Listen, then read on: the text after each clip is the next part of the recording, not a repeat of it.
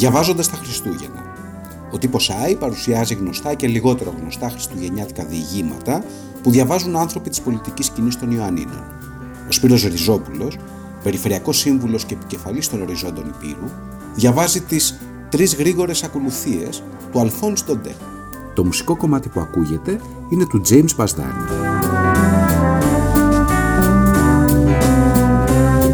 Δύο γεμιστές γαλοπούλες, καριγκού, μάλιστα ειδεσιμότατε, δύο θαυμάσιες γαλοπούλες παραγεμισμένες με τρούφες.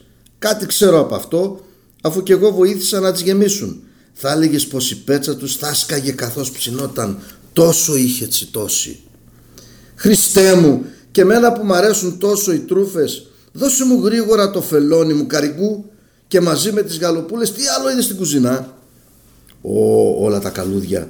Από το μεσημέρι δεν κάνουμε άλλο από το να ξεπουπουλιάζουμε φασιανούς, τσαλαπετινούς, πέρδικες και αγριόγαλους. Τα φτερά πετούν παντού. Έπειτα σας έφεραν από τη λιμνούλα χέλια, χρυσαφένιους, κυπρίνες, πέστροφες. Πόσο μεγάλες ήταν αυτές οι πέστροφες καρυγκού; Τόσο μεγάλες σε δεσιμότατε τεράστιες. Ω Θεέ μου, μου φαίνεται πως τις βλέπω. Έβαλες κρασί στις φιάλες για τη θεία μυσταγωγία. Μάλιστα δεσιμότατε, έβαλα κρασί στις φιάλες. Βέβαια δεν είναι και τόσο εξαίρετος σαν εκείνο που θα πιείτε σε λίγο μετά τη λειτουργία του μεσονικτίου. Να βλέπατε στην τραπεζαρία του πύργου όλες εκείνες τις καράφες άστραφταν γεμάτες κρασί όλων των χρωμάτων και τα ασημένια με χειροπύρουνα, τα σκαλισμένα ανθοδοχεία, τα λουλούδια, τα μεγάλα κυροπήγια. Τέτοιο ρεβεγιόν δεν θα έχει ξαναγίνει ποτέ. Ο κύριος Μαρκίσιος προσκάλεσε όλους τους άρχοντες του τόπου. Θα είστε τουλάχιστον 40 στο τραπέζι, χωρίς να λογαριάσουμε το δικαστή και το συμβολιογράφο. Α, είστε πολύ τυχερός που θα παρευρίσκεστε σε αυτό εδεσιμότατε. Μόνο που τις μύρισα εκείνες τις ωραίες γαλοπούλες, η μυρωδιά της τρούφας με ακολουθεί παντού. Μμμ, Έλα, έλα, τέκνο μου, ας φυλαχτούμε από το αμάρτημα της λεμαργίας προπαντός απόψε τη νύχτα της γέννησης. Πήγαινε γρήγορα να ανάψει τα κεριά και χτύπα την καμπάνα για την πρώτη λειτουργία, γιατί τα μεσάνυχτα κοντεύουν και δεν πρέπει να καθυστερήσουμε. Η συζήτηση αυτή γινόταν μια χριστουγεννιάτικη νύχτα του σωτήριου έτους 1600 τόσο ανάμεσα στον εδεσιμότατο Δον Μπαλαγκέρ, παλιό ηγούμενο των Βαρβανιτών, τωρινό μισθωτό εφήμερο των αρχόντων του Τρικελάζ και το μικρό του βοηθό Καριγκού ή τουλάχιστον αυτόν που νόμιζε πως ήταν ο μικρός του βοηθός Καριγκού.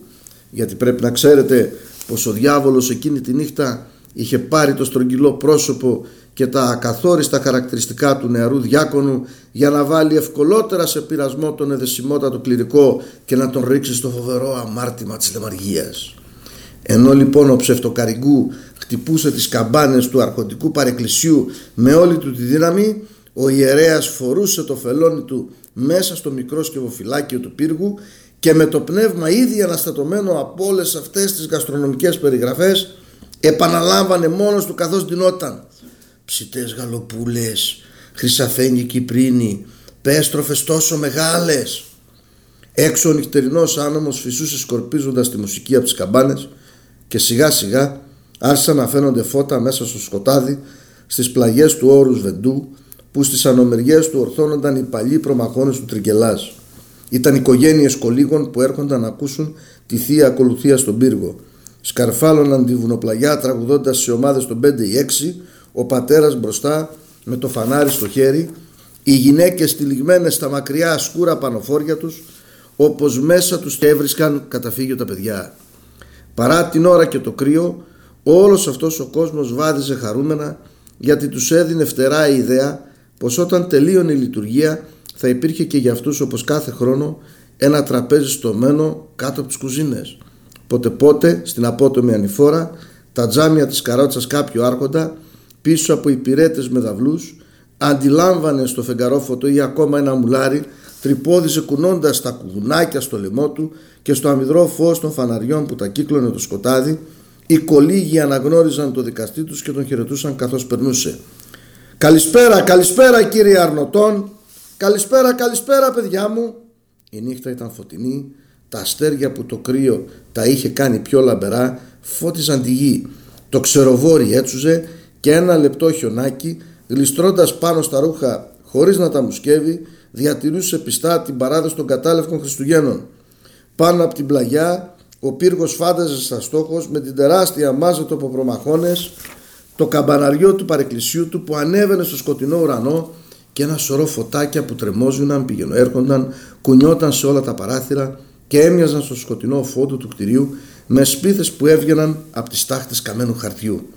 Αφού περνούσαν την κρεμαστή γέφυρα και την πύλη, έπρεπε για να πάνε στο παρεκκλήσι να διασχίσουν την πρώτη αυλή γεμάτη καρότσες, υπηρέτες, φορεία, κατάφετοι από τη φλόγα των πυρσών και την αναλαμπή από τις κουζίνες.